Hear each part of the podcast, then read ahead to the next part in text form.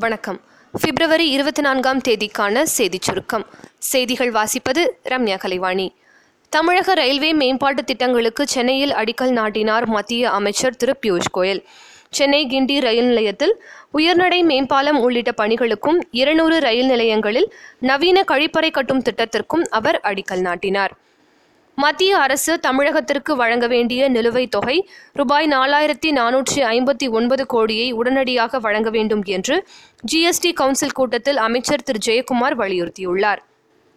மேலும் சிறு இயந்திர பாகங்கள் தொடர்பான சில்லறை வேலைகள் மீதான வரியை பதினெட்டு சதவிகிதத்திலிருந்து ஐந்து சதவிகிதமாக குறைக்க வேண்டும் என்றும் அவர் கூறியுள்ளார்.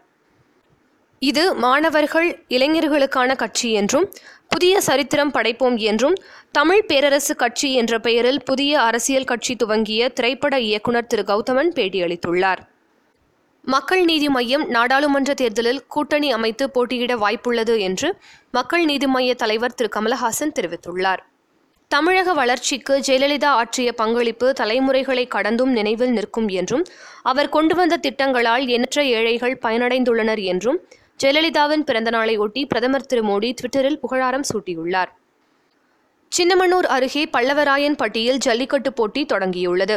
இந்த ஜல்லிக்கட்டு போட்டியை மாவட்ட ஆட்சியர் பல்லவி பால்தேவ் தொடங்கி வைத்தார். மேலும் எழுநூற்றுக்கும் மேற்பட்ட காளைகள் ஐநூற்றி ஐம்பதுக்கும் மேற்பட்ட மாடுபிடி வீரர்கள் பங்கேற்றுள்ளனர். விழுப்புரம் அருகே எம்பி ராஜேந்திரன் மறைவுக்கு ஆளுநர் திரு பன்வாரிலால் புரோஹித் இரங்கல் தெரிவித்துள்ளார். ராஜேந்திரனின் மறைவு விழுப்புரம் தொகுதி மக்களுக்கும் அதிமுகவுக்கும் பேரிழப்பு என்றும் அவரை இழந்து வாடும் அவரது குடும்பத்தினருக்கு தனது ஆழ்ந்த இரங்கலை தெரிவிப்பதாகவும் அவர் கூறியுள்ளார். இன்று நடைபெற்ற வாக்காளர் பட்டியல் பெயர் சேர்த்தல் நீக்குதல் திருத்துதல் முகாமில் இரண்டு லட்சத்தி இருபத்தி ஓராயிரத்தி இருநூற்றி முப்பத்தி ஓர் விண்ணப்பங்கள் பெறப்பட்டதாக தமிழக தலைமை தேர்தல் அதிகாரி தெரிவித்துள்ளார்.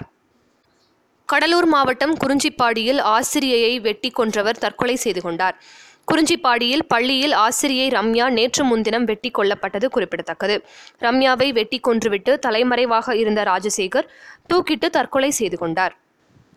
நீலகிரி முதுமலை புலிகள் காப்பக வனப்பகுதியில் ஏற்பட்ட காட்டுத்தீ கட்டுக்குள் கொண்டு வரப்பட்டுள்ளது விளையாட்டுச் செய்தி.